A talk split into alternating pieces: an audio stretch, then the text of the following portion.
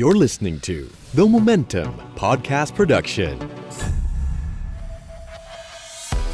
This is the Money Coach กับจักรพงศ์เมธพันธ์แนะนำแง่คิดเพื่อให้คุณใช้ชีวิตกับเงินได้อย่างมีความสุข ดำเนินรายการโดยนักรินทร์วรรณกิจไพบูลย์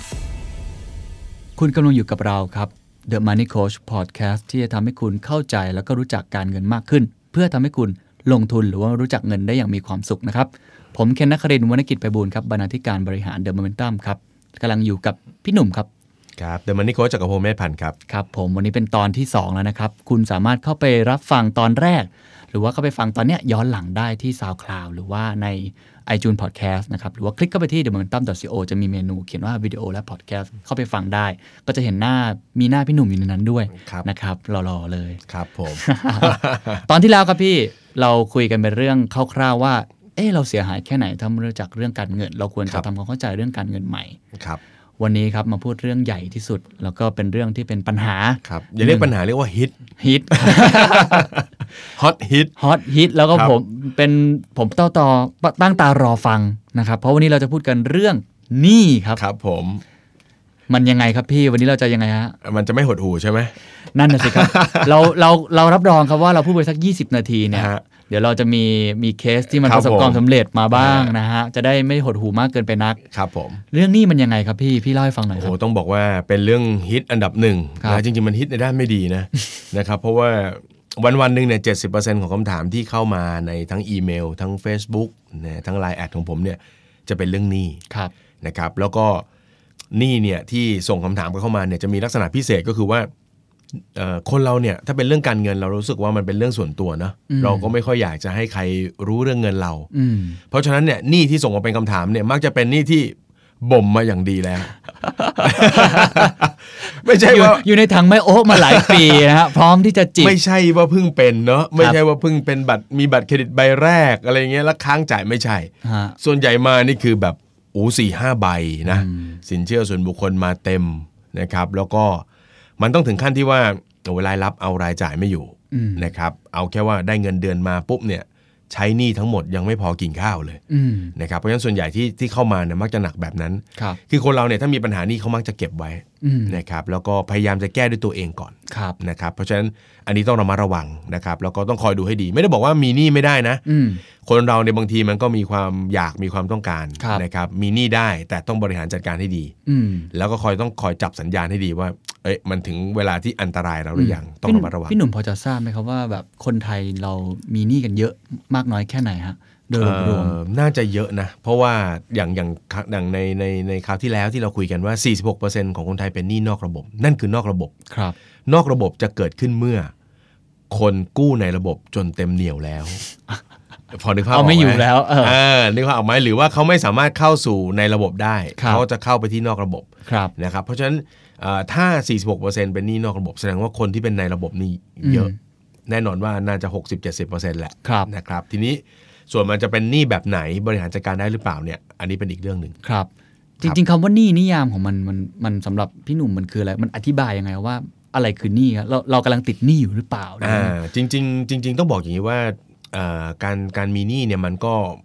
มีมีมีหลายรูปแบบเนาะครับแต่ว่าถ้าจะพอแบ่งได้เนี่ยอืมเอาเป็นว่า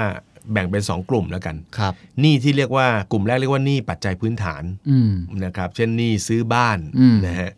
หรือซื้อรถที่เรามีความจำเป็นต้องใช้อะไรเงี้ยนะครับ อันนี้ครับเขาเรียกหนี้ปัจจัยพื้นฐานอืมคือถ้ามีหนี้กลุ่มนี้เนี่ยแล้วเราเราบริหารจัดการได้มันก็ยังถือว่าเป็นเหตุเป็นผลน่ะอืมนะครับ เป็นเหตุเป็นผลถือว่าพอไหวหรืออาจจะเลยไปถึงหนี้เพื่อการศึกษาอืมอ่าอันนี้ก็ถือว่าเป็นหนี้ปัจจัยพื้นฐานที่ทำให้ชีวิตเราเดินไปข้างหน้าได้อืม แต่อีกกลุ่มหนึ่งที่ไม่ควรจะมี หรือถ้าจะมีให้มีให้น้อยนะครัฮะบก็คือพวกหนี้บริโภคอืมหนี้บริโภคก็จะมาเป็นซีรีส์ของเขานะคครัรับบตั้งแต่บัตรเครดิต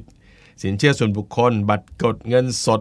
หนี้ผ่อนของหนี้นอกระบบอืมนี่ก็เลยมาเป็นซีรีส์ครับนะฮะอ่ากลุ่มนี้เนี่ยมักจะเกิดจากการกินอยู่ใช้จ่ายอืมนะครับ ถ้าเราเอาเงินอ่าโทษทีฮะถ้าเรากู้ยืมเงินไปซื้อบ้านครับ หนี้ของเราเนี่ยมันยังมีเป็นตัวบ้านอยู่ มันยังมีเป็นสินทรัพย์อยู่ยังมีอะไรเป็นเก็บไว้เป็นของเราได้บ้างนะวันดีคืนดีผ่อนหมดปุ๊บเรายังเอาบ้านไปทำอะไรได้เยอะแยะครับแต่ไอการหนี้จากการกินอยู่ใช้จ่ายหรือบริโภคเนี่ยมันมีแต่หมดไปอย่างเดียวฮะนะฮะคิดภาพอย่างนี้ฮะเหมือนเอาเงินโยนชักโครกแล้วกดอืมพี่อย่าพูดอย่างนั้นสิครับ ผมโยนทุกวันเลยเนี่ยเออมันมีได้บ้างคือคนคนเราในยฟุ่มเฟือยได้บ้างครับฟุ่มเฟือยมันต้องเติมเต็มชีวิตบ้างสิครับใช่ไหคมรับฮะครับแต่ว่าถ้าเติมทุกวันนี่ไม่ไหวนะฮะอันนั้นเติมมากไปนะฮะเติมมากไปฮะ อ่าเพราะฉะนั้นอันนี้ก็ถ้าแบ่งแบ่งเป็นสองกลุ่มแบบครันี้บผมต้องถามตัวเราว่าเรามีกลุ่มไหนอืมถ้าเราบอกว่าเราเราไปหนักที่กลุ่มแรกอืมอ่าอันนี้พอเข้าใจได้นะครับอืมมันเป็นหนี้เพื่อการอยู่อาศัยหนี้เพื่อความสะดวกสบายในการขับรถไปทำงานคอะไรรับต่างๆ หรือหนี้เพื่อการศึกษาครับเพื่อต่อยอดเพื่อจะสร้างรายได้ในอนาคตครับ แล้วผมว่าคนร้อยละน่าจะเกินครึ่งนะคนวัยทำงานนะครับส่วนใหญ่ก็จะเริ่มมีหนี้พวกนี้แหละใช่ใช่เพราะต้องใช่อย่างน้อยๆ ก็ต้องผ่อนรถ ยกเว้นใช่ครับยกเว้นว่าคุณอาจจะมี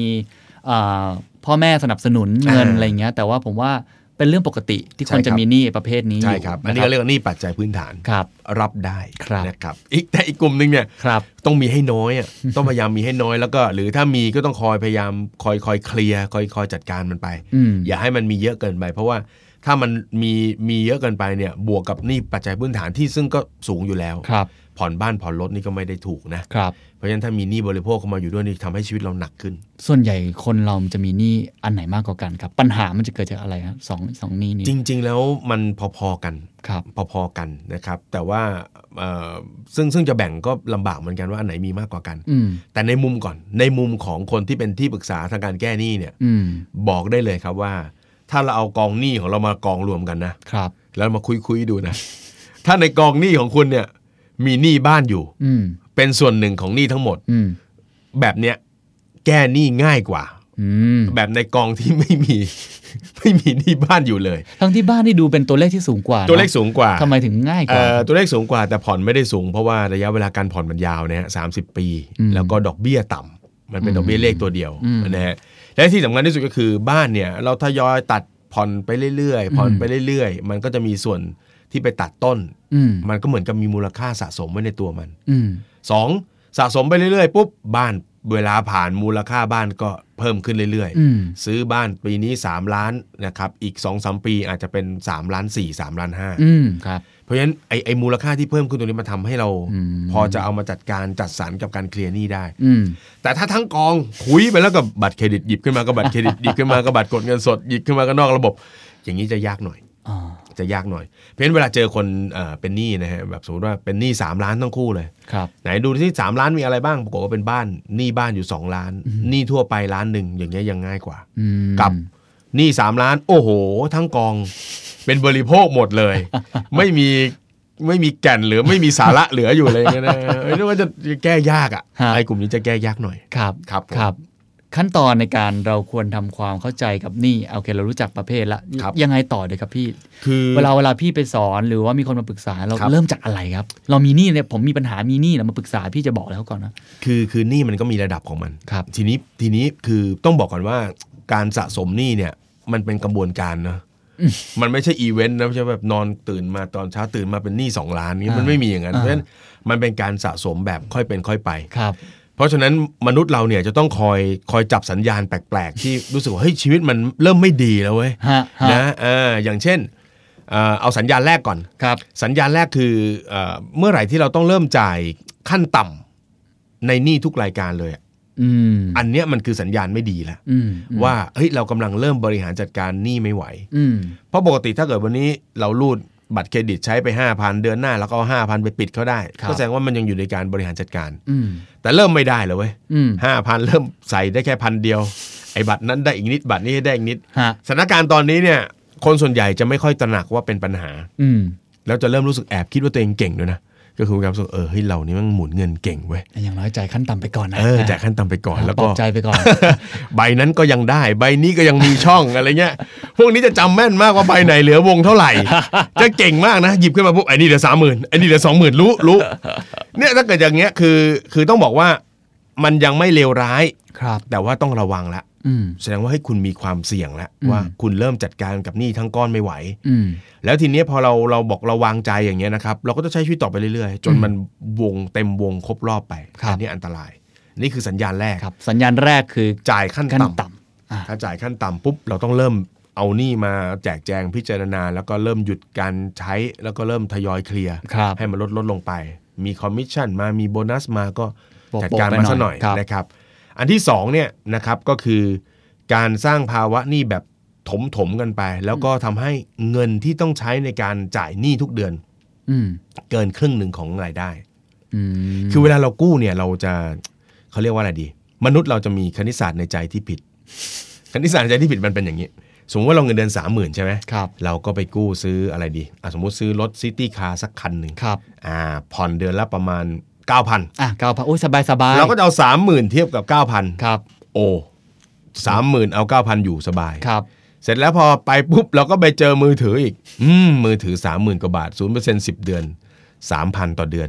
30,000 กับ 3,000 โอ้อืมทุกอย่างเราจะกลับไปเทียบกับเงินเดือนหมดไงอืม9,000กับ30,000ใช้ได้3,000กับ30,000โอเคฮะนึกออกไหมฮะครับแต่ลืมบวกว่ะ ลืมโบททั้งหมดอะลืมบวกทั้งหมดอะครับนั่นคือนิดๆหน่อยๆลองไปดูนะครับไอ้ยิบยิบย่อยๆที่เราส่งอะไรต่างๆไปเนี่ยอืม แป๊บเดียวเป็นหมื่นเลยนะอืมอืมอืมอ่าเพราะฉะนั้นถ้าเกิดว่าเรามีเงินที่ต้องจ่ายหนี้แบบเนี้ยทุก ๆ ตัวรวมๆกันเนี่ย เดือนเดือนหนึ่งส่งบ้าน ส่งรถ ส่งบัตรเครดิตนะส่งกองทุนอะไรต่างๆ ก็ว่ากันไปรวมๆแล้วเนี่ยสักครึ่งหนึ่งของรายได้เนี่ยอันนี้เป็น indicator ที่ต้องเอ้ยเราต้องเริ่ม นี่เป็นนี่เป็นเกณฑ์ปกติใช่ไหมครับที่คนใช่เขาใช้ใช่กัน ใช่ครับ ถ้ามีบ้านมีรถเนี่ยยอมให้ประมาณ 50-60%ได้ เต็มที่คือเท่าไหร่ครับพี่แต่ของเงินเดือนอะผมถ้าจะเริ่ถ้าถ้ามีบวกบ้าน ขอขอเริ่มบวกกัน ถ้ามีบ้านมีรถเนี่ยยอมให้ระดับเอ่อห้าสิบห้าสิบห้าสิบห้าเปอร์เซ็นได้ห้าสิบไปจนถึงหกสิบก็ยังพอทนอะ อันนี้ไม่อันนี้ไม่รวมเงินออมไม่รวมอย่างอื่นเลยใช่ไม่หรวมนะไม่รวมนะอย่างอย่างก็คิดดูสิว่าถ้าเอาเงินเราได้เงินมาร้อยหนึ่งอะเราจ่ายเฉพาะหนี้อย่างเดียวไป 60 แล้วอะอืม แล้วเหลือ 40 จริง ๆ เราได้ 40 ที่ไหนอะยังหักโน่นหักนี่หักนั่นเหลือกินนิดเดียวแล้วอะ ใช่ นี่ไม่รวมภาษีนะสามหมื่นนี่ใช่เข้าข้างตัวเองแล้วนะใช่จใช่ริงๆเงินเหลือสองหมื่นกว่าบาทใช่ใช่เพราะว่าครึ่งหนึ่งมันเลยเป็น indicator ที่พอไหว ครับ แต่ถ้าคุณไม่มีบ้านไม่มีรถ อืม คุณไม่ได้ผ่อนบ้านผ่อนรถจะมาใช้เกณฑ์ครึ่งหนึ่งเหมือนชาวบ้านเขาไม่ได้นะ เออไม่มีบ้านมีรถมันเอาด้วยเว้ยอะไรเงี้ยไม่ได้ไม่ได้ถ้ามีไม่ไม่มีบ้านไม่มีรถเนี่ยผมว่าสัก 30%ก็ต้องเฮ้ยต้องระวังละอืมันเริ่มเริ่มเริ่มอันตรายอืมอืมนะฮะอันอันตรายมาก เพราะฉะนั้นอันนี้ถ้าคือสถ้าเต็ปมีที่บ้านสอง ประมาณ 50 นะ เออแต่ถ้าเกิดว่าไม่มีพวกเนี้ยไม่ควรเกินสามสิบ30โอ้ผมใช่เพิ่งครับ ทราบเนาะว่าต้องมีวิธีคิดอะไรอย่างอ่าเงี้ยมันจะเป็นตัวเตือนเราไงครับ ฮะ เพราะว่าได้ร้อยหนึ่งมาเสียให้กับหนี้ไปห้าสิบก็ยังเหลือกินอีกห้าสิบครับ ตัดจ่ายค่าธรรมเนียมภาษงภาษีอะไรสมมติเอาไปอีกสิบเปอร์เซ็นต์อย่างเงี้ยอืมนะครับก็ยังเหลืออีกสี่สิบเปอร์เซ็นต์กินมันก็ยังไปได้ไง ฮะคือคือคนชอบคิดอย่างนี้ฮะว่าเข้าข้างตัวเองอะพี่ ครับ สมมุติว่าเราเนี่ยผ่อนรถอะสมมุติเรามีสามหมื่นอ่า อยากได้รถคันนี้จังเลย ผ่อนครัทิบติคาเก้าพันรู้สึกแบบ ธรรมดาอ่าเป็นไปได้ขอเป็นไปได้ ขอมากกว่านี้นิดนึงได้ไหม ขอสักหมื่นห้าได้ไหมอ่า15,000แล้วได้รถอย่างดีหน่อยเออได้รถอัพอัพเกรดขึ้จะนได้มาไม่ต้องซื้อบ่อยเออแล้วก็รถคันใหญ่ดูดีกว่าหมื่นห้าไปใช่เข้าข้างตัวเองว่าเอ้ยอีกหมื่นห้าเนี่ยเดี๋ยวประหยัดหน่อยใช่ใช้เวลาแค่ห้าปีเองๆเดี๋ยวก็หมด ผมว่าเพื่อนผมหลายคนก็เป็นอย่างนี้อ่าจริง ๆ มันเป็นวิธีคิดที่ที่ที่ถูมันกเหต้องนื่อยไงมันจะเหนื่อยถามถามว่าถ้าถ้าไหวก็ไม่มีใครว่า คือถ้าบ้านกับรถเนี่ยผมคิดว่าโอ้โหถ้าไปพร้อมกันนี่เอาเรื่องนะ ถ้าอ่าถ้าไม่ใช่รายได้สูงมากนะฮะครับ ถ้าถ้ารายได้สักประมาณ3ามสี่หมื่นอาจจะต้องแบบทีละอย่างอะถ้าอยากได้รถดีๆนะอืมผมอาจจะต้องทีละอย่างอืมถ้าต้องสองอย่างพร้อมกัน ผมว่าน่าจะจุก ยกเว้นว่าอ่ามีแฟนแล้วก็ช่วยกันส่งช่วยกันผ่อนครับอ่านั่นก็เป็นไปได้อ่าอันนั้นก็เป็นไปได้ครับผมนะครับทีนี้ step ที่ 3 วันนี้ครับคือโอ้ยอันนี้สัญญาณที่อันตรายมากที่สุดก็คือถ้าถึง step นี้นะอืมเมื่อกี้แค่จ่ายขั้นต่ำอืมภาระหนี้เกิน 50%ของรายได้ครับ อันที่ 3 นี่คือเริ่มกู้มาผ่อน อืมอืมอืมอ่า คนคนกลุ่มนี้ก็จะคิดว่าตัวเองยังหมุนเงินได้ไงฮะอืมพอบัตรเครดิตอันนึงเต็มถึงรอบจ่ายปุ๊บมีเปิดบัตรใหม่ แล้วก็กดเงินจากบัตรใหม่ ลองลองนึกภาพวินาทีเรากดเงินนะอืมเงินที่เราได้มาเนี่ย เราไม่ได้เอาไปโปะหนี้ทั้งก้อนนะอืมเราเอาเงินตรงนั้นเนี่ยแค่ไปส่งข้างงวด อืมอันเนี้ยเขาเรียกว่ากู้มาผ่อน อืมโอ้ถ้าถึงสเต็ปนี้นี่ต้องตั้งใจแล้ว ต้องจริงจังตั้งใจแล้ว ต้องจริงจังตั้งใจ เดี๋ยวมันจะเหนื่อย เดี๋ยวจะเหนื่อยมาก เดี๋ยวจะเหนื่อยมากเพราะฉะนั้นถ้าไม่ระวังก็ต้องก็ต้องเออถ้าไม่ระวังเดี๋ยวมันจะลุกลามครับครับอ่าเพราะฉะนั้นต้องจริงจังกับเรื่องเรื่องการเงินแล้วว่าอืมว่ามันจะทำอะไรกับมันได้บ้างอืมครับผมนี่คือสามสามตัวเขาเรียกว่าสามสัญญาณครับนะฮะถ้าเราอยู่ใน step ไหนก็ต้องระมัดระวังให้ดีแต่จริง ๆ แล้วถ้าเกิดว่าเป็นคนที่รายได้ไม่สูงมากนะอืมมันมา step แรกก็ต้องระวังแล้ว จริงครับนะฮะเพราะว่าคนที่เขามีรายได้สูงกว่าเนี่ยเขาก็ยังมีช่องทางมีความสามารถในการหมุนอืมอะไรของเขาได้มากกว่าอืม นะครับอืมอ่าคนส่วนใหญ่ที่เข้ามาปรึกษานี่อยู่ในขั้นตอนไหนกันครับหนึ่งสองเอสามอที่มาศึกษามาปรึกษานี่หลุดจากทั้งสามขั้นตอนมาแล้วฮะหลุดมาหลุดมาถึงขั้นที่ว่า คือมันหมุนไม่ได้แล้วอะครับหมุนไม่ได้แล้ว แล้วก็รายรับก็เขาเรียกว่าอะไรอะ เอารายจ่ายไม่อยู่อืมอ่านะครับ คือระดับที่ถึงถึงขั้น ถึงขั้นที่เรียกว่าอาการหนักนะผมอืมผมผมเปรียบเทียบกับคนไข้เปรียบเทียบคนไข้เนี่ย คนเป็นหนี้ก็จะมีสองแบบ คือผู้ป่วยทั่วไป ผู้ป่วยทั่วไปนี่คือประเภทยังหมุนได้คือยังอยู่ในส่วนของของของสองสามแบบที่บอกไปเมื่อกี้อืมสองสามสัญญาณตรงนั้นคือยังหมุนได้นะครับแต่อันนี้ต้องระมัดระวังอืมแต่ที่มันหลุดมาถึงกลุ่มที่เรียกเขาเรียกว่าโคม่าก็คือกลุ่มที่รายจ่ายใหญ่กว่ารายรับสักประมาณ 50%แล้วอะยกตัวอย่างเช่น ถ้าเขาเงินเดือน 20,000อย่างเงี้ยนะฮะครับแล้วก็มีรายจ่ายเดือนละ 30,000อืมอืมมันจะเกินมาหมื่นหนึ่งอืมเนี่ยถ้าเข้าถึงตรงเนี้ยนี่คือวงจรที่มันเริ่มเขาเรียกว่า เริ่มล็อกละอืมเริ่มล็อกแล้วทำให้เขาเริ่มจะจะกู้อะไรไม่ค่อยได้ละอืมแล้วก็จะหนักละอืมนะฮะอันเนี้ยที่ที่เจอที่เจอที่ที่เข้ามาส่วนใหญ่เป็นสัญญาณประเภทนี้ คือคือถ้าไม่งั้นเขาคงไม่เข้ามาปรึกษาพี่หรอกเนาะใช่ใช่เขาต้องใช่แบบโคม่าจริงๆใช่ใช่ฮะประเภทแบบหนูมีหนี้มีหนี้บัตรเครดิตอยู่สองหมื่นบาทอะไรเงี้ยครับเงินเดือน เท่าไหร่อะหมื่นห้าอะไรเงี้ยไม่ค่อยมีฮะไม่ค่อยมีหนูอ่าหนูต้องไปจัดให้หนักกว่านี้ แล้วหนูถึงจะมาฮะอ่าอ่าเป็นอย่างนั้นไปเป็นอย่างนั้นไป มีเคสที่น่าสนใจไหมครับ ในเรื่องของสัญญาอันตรายที่เข้ามาเวลาเข้ามาปรึกษาครับหรืออะไรอย่างเงี้ยครับ จริง ๆ ต้องบอกอย่างนี้นะครับว่าคนเราเนี่ยที่เป็นหนี้เนี่ยมันก็มีเหตุมีปัจจัยนะฮะนั่นสิครับเออบางคนเป็นไปได้ว่าเขาเอ่อใช้จ่ายฟุ่มเฟือยก็มีบ้างก็มีบ้าง แต่มันมีเหมือนกันนะที่เป็นคนดีฮะหืม คือมีภาระต้องดูแลโอ้โอ้ใช่คเนรับอะใช่ภาคระรับ ต้องดูแลคนที่บ้านที่ต่างจังหวัดหรืออะไรเงี้ยนะครับ แล้วก็เป็นคนดีคือ ไม่ว่าจะยังไงก็จะไม่ให้ที่บ้านเดือดร้อน อืม เนกอะไหมฮะ ก็กลายเป็นแบบโอ้โหส่งมาที่ฉันฉันรับไว้เองอะไรเงี้ยนะ ก็โอ้โหก็คือพอเงินตัวเองไม่พอก็หยิบยืมกู้ส่งช่วยที่บ้าน เพื่อให้ที่บ้านมีกินมีใช้ มีครับ น้องต้องมีมีฮะมีคนที่ เพราะฉะนั้นเวลาที่เราเจอคนมีหนี้เนี่ย คือเวลาที่คุยกันเนี่ยนะฮะ ครับ บางคนก็แบบ เอ้ยอาจารย์ทำไมไม่ด่ามาเลยโค้ชทำไมไม่ด่าให้สำนึกบอกเฮ้ยคนเรามันมีมีปัจจัยในชีวิตที่มันไม่เหมือนกันนะอืมมีความรับผิดชอบมีภาระที่ไม่ใช่เหมือนกัใช่นเพราะฉะนั้นคุณไปตัดสินหมดเลยว่าคนที่เขาเป็นหนี้เขาเป็นคนไม่ดีมันคงไม่ใช่อืมนะครับ เป็นความไม่รู้ทางการเงินส่วนหนึ่งเป็นความที่มีภาระหรืออะคไรรับต่างๆนะครับ เพราะฉะนั้นมันมันแตกต่างอืมมันไม่เหมือนกันหรอกฮะนะฮะมันไม่เหมือนกันนะครับเอ่อ พูดถึงเคสผมมีเคสหนึ่งน่ารักมากนะครับไปบรรยายที่ผมไปบรรยายที่ธนาคารแห่งหนึ่งครับอ่าอย่าคิดว่าพนักงานธนาคารจะรู้เรื่องเงินนะครับ จะบอกให้ว่าหมไม่อธรงูรมดาตายเพราะงูครับไม่ธรรมดา เงินไหลเข้าออกมือประจำวันเนี่ยนะโอ้จะมีปัญหามากผมมไปเจอเขาแล้วก็เอ่อไปบรรยายที่ธนาคารเขาเนี่ยฮะแล้วก็ไปบรรยายในช่วงตอนนั้นเพิ่งมีมาตรการลดคันแรกออกมา อืมไอ้น้องคนนี้ก็จัดหนักเลยนะครับ เขาก็มาคุยมามาดักผมตรงประตูเวลาผมอืมบรรยายเสร็จเขาเดินออกมาปุ๊บก็โค้ชครับวันนี้ครับ มีเรื่องจะปรึกษาครับ ผมเงินเดือนหมื่นแปดครับโค้ชครับหมื่นแปดแล้วยังไง ผมซื้อรถมาคันหนึ่งครับครับผ่อนเดือนละหมื่นสองโอ้โห จัดหนัก จัดหนักจริง ๆ ก็เลยแซวเขาน้องรถไม่ได้กินน้ำนะ มันเติมน้ำมันนะเว้ยเฮ้ย ขับในกรุงเทพก็ต้องมีสามพันละเดือนหนึ่งอะนะ ใช่ครับ เออไม่นี่ไม่ต้องวิ่งเยอะนะยังต้องมีสามพันอะอืมนึกออกมาอืมแล้วคุณเอายังไงล่ะเนี่ยหมื่นสองก็เนาะอืมไม่พอกินสิวะนึกออกมาเดือนละหกพันไม่มีทางพอไม่มีอะทางอะแล้วก็คุณหมื่นหมื่นแปดคุณก็ไม่ได้มาเต็มอืมถูกไหมคุณก็ต้องมีโดน อะไรอะประกันสังคม 5%สำรองเลี้ยงชีพ 5%ไปอีกแล้วถูกไหมครับก็คุยกับเขาแล้วก็ถามเขาบอกว่า เราก็พูดเขาตรงๆเลยเอาแล้วแต่ก่อนเนี่ยมาทำงานยังไงอืมเขาก็บอกอ๋อก็ขึ้นรถเมย์มาต่อรถไฟฟ้า นั่นไง ก็กลับไปเหมือนเดิม ก็แซวเขาถามจริงๆเหรอว่าเนี่ยเวลาเรานั่งเช็คคำนวณเรื่องเงิน เราเราไม่รู้หรอกว่ามันจะต้องจัดการยังไงอืมเขานิ่งแป๊บหนึ่งเลยนะอืมนิ่งแล้วก็มองหน้าแป๊บหนึ่งเอานิ้วชี้หน้าเราเลยนะโค้ดอย่าบอกนะครับว่า เนกอะไหมฮะหยุดแค่อย่างนี้นะฮะฮะ พี่ก็บอกว่า เออ กูจะบอกมึงอย่างนั้นแหละ เขาโวยวายขึ้นมาเลยเหรอฮะไม่ได้ครับ ผมขายรถไม่ได้ ผมขายไม่ได้ครับโค้ดผมขายไม่ได้ อืม ที่มันที่มันน่าเขาเรียกว่าอะไรน่าสะเทือนใจก็คือว่าพอผมถามว่าทำไมขายไม่ได้ อืม ก็ในเมื่อเราไม่ไหวจริง ๆ ถูกไหมต่อครับให้มันมีค่าปรับค่าเปิบอะไรที่มันโครงการนั้นก็เหอะ ฮะ เนอะมันก็ทำให้เราเบาลง พอเคลียร์ไปปุ๊บเงินหมื่นสองต่อเดือนเราก็กลับมาให้กินให้ใช้ได้ นั่นสิ อันนี้เป็นคำตอบที่คนส่วนใหญ่เป็นเลยนะครับ ถ้าผมขายรถ แล้วคนอื่นจะถามผมอะว่ารถผมหายไปไหน ผมจะตอบว่ายังไงอืมนี่เป็นเรื่องจริงไงนี่เป็นเรื่องจริงครับ คนส่วนใหญ่ก็จะพยายามรักษาหน้าตา อันนี้ผมว่าเป็นเรื่องใหญ่ด้วยนะเป็นเรื่องใหสำญ่รับคนในเป็นยุเรื่คองใหญ่นี้เพราะว่า แต่ก่อนก็ นั่งรถเมย์ไง แล้วก็มาต่อรถไฟฟ้า วันดีคืนดีก็ มีรถมาขับมีรถมาใช่เอาไหมนายมีรถขับแล้วนี่ พาเราไปส่งที่นี่หน่อยนั่นอะไรแล้วเงี้พออีกวันหนึ่งหายไปก็ไม่ได้ ใช่ใช่หายไปก็จะลำบากเพราะฉะนั้นอันเนี้ยอันเนี้ยเป็นเป็นมุมหนึ่งเป็นครับประเด็นหนึ่งเหมือนกันอืมนะครับ ก็ก็แล้วน่าสรักรุปดีสรุปน้องเขาทำยังไงครับ สรุปน้องเขาก็กัดฟันอยู่นานฮะอ่าคือต้องบอกอย่างนี้ว่าหนี้แบบเนี้ยในกรณีที่มันเป็นหนี้ก้อนใหญ่ ๆ ถ้าเราตัดใจได้เร็วอะ มันก็จะไม่สร้างภาระเพิ่มอืมทีนี้ถ้าเราไม่ไม่ไม่รีบตัดใจเราเราถือมันไว้ วิธีแก้ทำยังไงอะเขาก็ต้องกู้เงินมา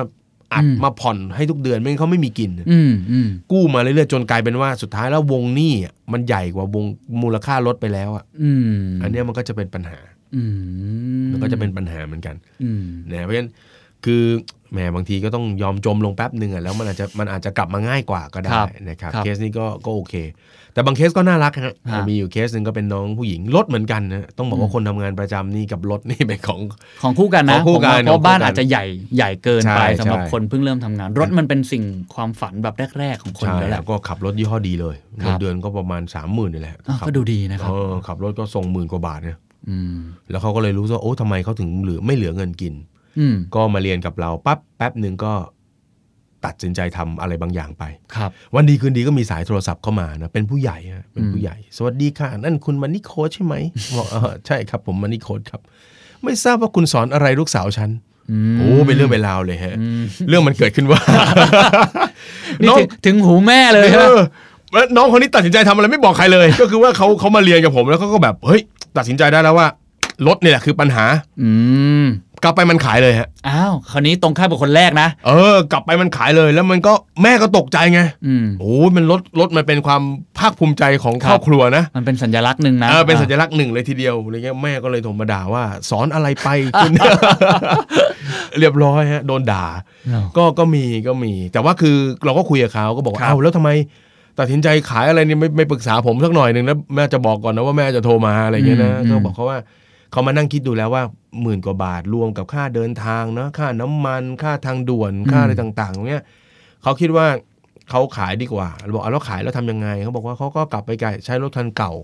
เหมือนเดิมเดิมเหมือนเดิม แล้วก็รู้สึกว่าเออมันเบาขึ้นเขาได้เงินเกือบเกือบสองหมื่นกลับมาอืมเขาก็มีชีวิตที่ดีขึ้นอืมเพราะฉะนั้นบางทีมันอาจจะเป็นแค่แค่การตัดสินใจอะไรบางอย่างก็ได้ฮะอืมเพราะฉะนั้นถามบอกว่า เรื่องแก้หนี้เนี่ยเอาจริง ๆ เลยยากไหมผมบอกเลยว่า ถ้ามันมันมันไปถึงจุดก่อนที่จะถึงจุดวิกฤตนะ ถ้าตัดสินใจอะไรได้ก่อนเนี่ย อืม มันอาจจะดีกับตัวเราก็ได้อืมเพราะฉะนั้นมีบางเคสเหมือนกันนะนอกจากขายบ้านผมมีเออขายรถมีผมมีขายบ้านด้วย อืมลูกศิษย์บางคนก็ยอมขายบ้านแล้วก็เอาหลังเล็กลงอืมนะฮะเด็กบางคนเรียนจบหมอนะฮะ ครับ แล้วก็เป็นหนี้ผมว่าเฮ้ยเป็นหมอเป็นหนี้ได้ยังไงวะอืม ก็เลยขอเอาเอาเอารายรับรายจ่ายมาดู เป็นหมอเด็กอายุยังไม่ถึง 30 ดีนะครับ รายได้เดือนละแสนหนึ่งโอ้ โหไอ้น้องติดติดหนี้ได้ยังไงวะนั่นสิอะไรเงี้ยอืมก็เลยมาทำตัวเลขดูโอ้โหใช้เดือนละแสนห้าโอ้โหก็เลยมานั่งดูตัวเลขปรากฏว่าอุ้ยเขาซื้อบ้าน 12 ล้านนะโอ้โหโอ้ยเก่งมากนะกระชูดโอ้เก่งมากเพราะว่าเดือนบอกโอ้ยไอ้น้องเอ้ยยังไม่ทำอะไรเลยเนี่ยชีวิตเราเนี่ยเนาะเดือนหนึ่งหาได้แสนหนึ่งเองต้องส่งบ้านเกือบแปดหมื่นแล้วนะอืมอืมนกออกไหมาฮะอืมแล้วบ้าน 12 ล้านเราคิดว่าการตกแต่งจะซื้อเฟอร์นิเจอร์แบบ ตามอืมเนาะตามห้างอืมอืมอืมดิสคาวสโตร์ได้ไหมไม่ได้คุณต้องใช้ถูกไหมฮะครับเบ็ดเสร็จตกแต่งไปเกือบ 14อืมเกือบ 14 ล้าน แล้วก็เขาก็แบบทำให้ชีวิตเขาลำบากมาก เขาก็สงสัยตัวเองว่าเป็นถึงแพทย์เป็นถึงหมอ เงินเดือนก็แสนกว่าบาท เงินในในวัยที่คุณยังไม่ 30เนี่ยคุณหาได้แสนหนึ่งเนี่ยอืมคนในรุ่นเดียวกันทำได้เหมือนคุณซะที่ไหนถูกไหมฮะอืมแล้วกลายเป็นว่าเขาต้องทำงานหนักขึ้นทำงานที่โรงพยาบาลตอนเย็นก็เปิดคลินิกอืม เสาร์อาทิตย์ไปอยู่คลินิกคนไปอยู่คลินิกคนอื่นอีกอืมกลายเป็นว่าแทนที่คุณจะมีสภาวะทางการเงินดูแลตัวเองได้กลายเป็นว่าเงินเริ่มบีบบังคับอืมสุดท้ายก็นั่งคุยนั่งเจรจากันสอนกันไปมาก็เขาก็ตัดสินใจได้นะอืมเขาก็ประกาศขายนะเขาตกลงว่าขายขายแต่ต้องยอมรับว่านะขายบ้านมันไม่ได้ขายได้ทันทีนะครับโอ้ยเกือบ 6 7 เดือนนะที่ต้องแบกภาระอยู่อย่างนั้นนะอืมจากนั้นเขาก็เปลี่ยนมาซื้อบ้าน 3 ล้านอืมส่งเดือนละประมาณไม่ถึงครับ20,000ชีวิตคนละเรื่องเลย คือฟังดูเนี่ยจริงๆ ตอนแรกเราคุยกันว่าเราจะพูดวิธีแก้หนี้นะครัแต่บผมคิดว่าเวลาที่เราเหลือเนี่ยอาจจะครับยกยอดไปเทปหน้าเพราะวิธีแก้เนี่ยน่าจะนานกว่าปัญน่าจะหานานนะฮะนานวิธีแก้ครับน่าจะยากกว่านานมากแต่พอฟังสองสามเคสแล้วเนี่ยครับพี่ มันมีวิธีหนึ่งที่คนส่วนใหญ่ก็อยากจะทำแบบนั้นให้ได้คือ ไม่สร้างหนี้ก่อนอ่าใช่ ไม่สร้างหนี้ก่อน ทีนี้คำถามคือในเมื่อเราอยากจะมีรถเราอยากครับจะมีบ้าน ผมไม่นับนับหนี้พวกบริโภคนะพี่ซึ่งครัอับนนั้นมันน่าจะน่าจะเอ่ออม กำจัดได้ง่ายสุดอะครับถ้าเราอยากจะมีรถมีบ้านอะเราเราควรจะคำนึงถึงอะไรบ้างครับ ซึ่งทำให้มันไม่สร้างหนี้ให้กับตัวเองมากกันนี้ก่อนจะมานั่งมีปัญหาเนี่ยสองอย่างครับหนึ่งคือความจำเป็นก่อนอืมหนึ่งคือความจำเป็น คือต้องมองก่อนว่าเรามีความจำเป็นต้องใช้มันหรือเปล่านะครับ บ้านจำเป็นต้องยังเอ่อจำเป็นจะต้องซื้อตอนนี้ไหมหรือว่าอยู่กับคุณพ่อคุณแม่ไปก่อนได้อืมนะครับ โดยเฉพาะเด็ก ๆ ที่เพิ่งเริ่มต้นสร้างชีวิตนะ สร้างมีงานมีการทำเนี่ยนะฮะครับหรืออย่างรถเนี่ยฮะ บางทีมันแวบจริงๆนะคนเราเนี่ย ยืนตากฝนอยู่อย่างเงี้ยอืมยืนตากฝนอยู่ที่เนาะที่ที่ป้ายรถเมย์ก็จะแบบแม่ถ้าฉันมีรถสักคันหนึ่งฉันก็คงไม่ต้องมายืนอย่างนี้ มันแวบจริงๆอือะมแต่พอฝนหยุดตกปุ๊บเอ้ยเราอาจจะเป็นแค่ความอยากชั่วประเดี๋ยวประดาวก็ได้เพราะฉะนั้นหนึ่งก่อนก็คือเช็คความจำเป็นครับสองที่ต้องเช็คควบคู่ไปกับความจำเป็นจำเป็นอย่างเดียวไม่พออมพร้อมไหมอืมพร้อมไหมลองลองลองคิดดูก่อนว่า ไอ้รถในฝันไอ้บ้านในฝันที่อยากจะซื้อเนี่ยอืมนะ เมื่อเมื่อดูแล้วเนี่ยมันสอดคล้องกับความฝันของเราเนี่ยมันมีค่าใช้จ่ายต่อเดือนที่มันจะเกิดขึ้นในยประมาณเท่าไหร่อืมแล้วก็มาเช็คกับตัวเองแบบไม่หลอกไม่หลอกตัวเองอะอืมสมมุติว่าถ้าผ่อนรถคันอ่าสมมติ city car สักคันหนึ่งเดือนละ 9,000 บาท 8 9,000 บาทอย่างเงี้ยครับนะครับ จะผ่อนรถเพิ่มหนึ่งคันลองถามดูซะก่อนว่า แต่ก่อนค่าเดินทางตัวเองอะประมาณเท่าไหร่อืมแล้วเรามีเงินเหลือในแต่ละเดือนบ้างไหมไอ้หกไอ้แปดเก้าพันเมื่อกี้ถ้าเดือนเดือนหนึ่งเราบอกเรากินหมดไม่มีเหลือเนี่ยอืม สลิปเราเนี่ยมันช่วยทำให้เราซื้อรถได้ฮะอืมแต่ภาวะการกินอยู่ใช้จ่ายของเรามันไม่พอที่จะผ่อนรถคันนั้นอืมเดือนเดือนหนึ่งเราไม่เคยเหลือเลย แล้วมันก็แต่คนส่วนใหญ่จะเป็นอย่างนี้นะครับเงินไม่เหลือแต่ว่าแอบสัญญากับตัวเองโอเคโอเค จะประหยัดจะประหยัดใช่ใช่เดี๋ยวถ้าได้รถแล้วฉันจะเปลี่ยนเป็นคนใหม่ ไม่ทันนะบอกไว้ก่อน ไม่ทันไงฮะวันรุ่งขึ้นก็จัดซูชิชุดใหญ่ครับเออมันเงินเดือนออกด้วย ใช่ใช่เพราะเพราะฉะนั้นก็คือเอาจำเป็นบวกความพร้อมอืม ความพร้อมเช็คได้จากเอ่อสภาวะการเก็บออมครับรวมไปถึงค่าใช้จ่ายในเรื่องนั้นอืมๆนะครับอย่างเช่น เราบอกว่า ถ้าจะซื้อบ้านเอ๊ะปัจจุบันเนี่ยเราเช่าเดือนละเท่าไหร่อืมเช่าเขาครับบวกกับเดือนเดือนหนึงเนี่ยเรามีเงินเก็บเหลือได้ประมาณสักเท่าไหร่อืมถ้าเราเช่าเขาเดือนละสี่สห้าพันเนาะอืมแล้วเราบอกว่าถ้าซื้อเองแล้วผ่อนเดือนละสี่สห้าพันใกล้ๆกันเป็นอืมคอนโดเล็กอืมๆขนาดกระทัดรัดเอออันนี้มันพอไหวอืมพอไปได้อืมแต่ถ้าบอกว่าผ่อนเดือนละห้าพันปุ๊บจะซื้อคอนโด3ล้านกระชากวิญญาณไป อย่างนั้นเข้าขายกระชากวิญญาณอืมแล้วมันจะทำให้สภาวะการเงินเราเปลี่ยนอืม บ้านมันจะไม่ใช่วิมานแล้วถูกไหมฮะครับมันจะเป็นนรกแหละเพราะฉะนั้นจำเป็นและพร้อมครับเรื่องนี้สำคัญก่อนก่อนจากครับอยากให้พี่หนุ่มยกเคสตัวอย่างของครับตัวผมเองได้ไหมครับ ว่าครับพี่หนุ่มเคยเคยติดหนี้เหมือนกันใช่ครับเคยเป็นถูกไหมนี้ฮะใช่ครับสภาวะตอนนั้นมันเป็นยังไงแล้วเราเราทำยังไงกับมันครับคือต้องบอกว่าเรื่องหนี้เนี่ยถ้าให้พูดกันเชิงเทคนิคเนี่ยแก้ไม่ยากอืมถ้าพูดเป็นภาษาแบบเอากำปั้นทุบดินนะเป็นหนี้แก้ยังไง เอาเงินไปคืนเขาเนกอะไหมฮะพูดเสร็จปุ๊บก็จะบอกว่าไอ้โค้ดนี่มันกวนนะเนกอะไหมฮะแต่จริงๆแล้วมันเป็นอย่างนั้นจริงครัๆบเพียงแต่ว่าเวลาที่เรามีภาวะหนี้เนี่ยมันไม่ใช่แค่หนี้มุมเดียวก็คือเป็นหนี้เจ้านี้เจ้าเดียวมันมีหลายเจ้าครับที่มันจะมามารุมมาตุ้มกัน ประเด็นปัญหาของของการแก้หนี้ไม่ใช่เรื่องเทคนิคอืมแต่มันเป็นเรื่องของกำลังใจและความคิด โอ้อันนี้จริงครับเห็นด้วย เป็นเรื่องกำลังใจและความคิดเพราะว่าเอ่อ ผมพูดเสมอว่าเงินเนี่ยมันมันประหลาดนะครับ เงินมันไม่ได้แค่ทำร้ายกระเป๋าสตางค์ไม่ได้ทำร้ายชีวิตเราอย่างเดียว การความเป็นอยู่เราอย่างเดียว แต่มันทำร้ายความคิดเราด้วยอืมคนเราที่ทำงานไปสักระยะหนึ่งอะห้าปีสิบปีสิบห้าปีอืมแล้วติดภาวะหนี้อยู่เนี่ย เราจะไม่มีเงินเก็บเงินออมอืม ไอ้เงินเก็บเงินออมนี่มันแปลกนะ แม้ว่าจะมีไม่มากอืมมีแค่นิดๆหน่อยๆแต่มันมีมีความภาคภูมิใจกับตัวเองเล็ก ๆ อยู่เหมือนกันอ่ามันรู้สึกอุ่นใจอ่ามันรู้สึกว่าเราเราได้ทำอะไรดีๆ เหลือให้ตัวเราเองบ้างครับใช่ไหมฮะเพราะฉะนั้นผมถึงบอกว่าคนที่มีปัญหาหนี้หนักๆเนี่ยความเครียดที่มันเกิดขึ้นทั้งหลายเนี่ยมันไม่ได้เกิดขึ้นแค่ว่าหาเงินไปใช้เขาไม่ได้อืมแต่มันเริ่มเอ่อไม่ภูมิใจในตัวเองอืมแล้วเมื่อไม่ภูมิใจกับตัวเองนานๆปุ๊บมันจะเริ่มไม่มั่นใจในตัวเองว่าเฮ้ยเราใช้ชีวิตมาถึงตรงเนี้ย ทำไมเรายังตกอยู่ตรงนี้อยู่เลยอืมในขณะที่คนอื่นเหลือบมองนะครับเพื่คอนรับๆก็โอ้โหปั้นช่วยกันปั้น Facebook ตัวเองกันซะแหมมันก็ปั้นสลุหลาเชียวอะไรเงี้ยเอนะอมึงกินกาแฟแก้วเดิมมากี่วันแล้วเนี่ยฮะเขาก็ปั้นว่าชีวิตเขาดีไงอุ้ยมันเริ่มน่าจิตมันก็จะตกอะคือยิ่งยิ่งยุคนี้เนาะพี่เนาะใช่คือมันใช่เป็นยุคที่ใครๆก็ก็สร้างภาพในโซเชียลเน็ตเวิร์กเอได้อยุคผมอาจจะง่ายกว่าก็ได้นะครับเพราะยุคผมว่ามัน20 ปีที่แล้วคือเราเราไม่มีอะไรโชว์กันแบบเนี้ยเนกอะไหมฮะจริงครับคือลองนึกภาพว่า วันนี้เรากำลังคิดเรื่องพรุ่งนี้จะหาเงินไปคืนเขายังไงอืมแล้วเพื่อนเราก็ขึ้นภาพ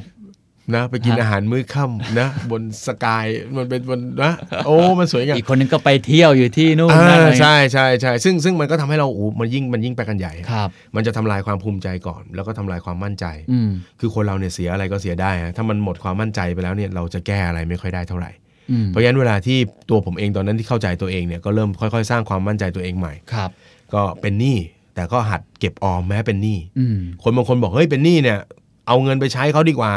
เป็นหนี้เนี่ยค้างบัตรเครดิต 20%บัตรสินเชื่อส่วนบุคคล 24 มาออมอะไรแค่ 0.5อืมแต่อยากจะบอกฮะวิธีที่กูรูทางการเงินทั่วๆไปสอนนั้นมันผิดอืมถ้าคนคนหนึ่งตื่นเช้ามาหาเงินได้สามหมื่นเสร็จแล้วก็เอาไปแจกจ่ายให้คนอื่นหมดอืมไม่เหลืออะไรให้ตัวเองเลยฮะอืมนั่นน่ะมันจะบั่นทอนทั้งความภูมิใจและความมั่นใจอืมผมก็เลยเริ่มเก็บให้ตัวเอง2% 3%ก็เก็บ ระหว่างเป็นหนี้ก็ยังออมให้ตัวก็เองยังออมให้ตัวเองโอ้แล้วพบว่าเฮ้ยไอ้นั่นแหละมันคือบ่อน้ำแห่งความหวังนะ มันโอ้ทำให้เรามีกำลังใจที่จะสู้ว่าเฮ้ย สุดท้ายไม่รู้แหละ ใครได้ครบได้ไม่ครบเจ้านี้จะได้ครบหรือเปล่าไม่รู้แต่ฉันมีเหลือให้ตัวฉันเองอืมเพราะฉะนั้นอันนี้คือการบริหารความคิดในขณะที่เรากำลังต่อสู้เพื่อจะให้พ้นหนี้ให้ได้โหครับฟังแล้วรู้สึกคล้ายๆกับเทปที่แล้วนะครับเราพูดเรื่องเงินพูดไปเรื่องการจัดการเรื่องหนี้สุดท้ายจะกลับมาที่ชีวิต วันนี้ก็เหมือนกันพูดครับเรื่องหนี้แต่จริงๆแล้ววิธีคิด แล้วก็กำลังใจเนี่ยครับสำคัญที่สุดสำคัญที่สุดครับสำคัญที่สุดเมื่อกี้เมื่อกี้ตอนพี่หนุ่มพูดว่าไอ้มีเงินเนี่ยไม่เท่าไหร่เนี่ยไอ้มีติดหนี้ยังไม่เท่าไหร่ แต่ละไอ้วิธีคิดเงินเนี่ยมันจะไปซึมอยู่กับทุก ๆ อย่างนะครับไอ้บ่อน้ำที่เราอยากจะมีเงิครันบเก็บสักหน่อยอะไรเงี้ยมันโอ้มันเป็นเรื่องจริงเหมือนกันเนาะครับผมคุณผู้ฟังอาจจะสงสัยว่าเอ๊ะเราตกลงวิธีแก้หนี้ยังไงเนี่ยฟังมาตั้งนานยังไม่มีครับผมต้องติดตามครับในผมสัปดาห์หน้านะครับ เทปหน้าจะมาพูดกันเรื่องวิธีการแก้หนี้ครับผมแก้ยังไงแก้แบบไหน ติดหนี้กันโอ้โหไม่รู้กี่ร้อยล้านทำไมเขาถึงหลุดกันมาได้ แล้วครัเขาบมีวิธีคิดแบบไหนต้องติดตามสัปดาห์หน้านะครับ วันนี้ผมเคนนักครินทร์มุนิเกียรติไปบูลแล้วก็พี่หนุ่มเดอะมันนี่โคชต้องลาคุณผู้ชมไปก่อน คุณผู้ฟังไปก่อนนะครับ สวัสดีครับ สวัสดีครับ This is the Momentum Podcast Network. Download all episodes at themomentum.co slash podcast. Themomentum.co. Seize the moment.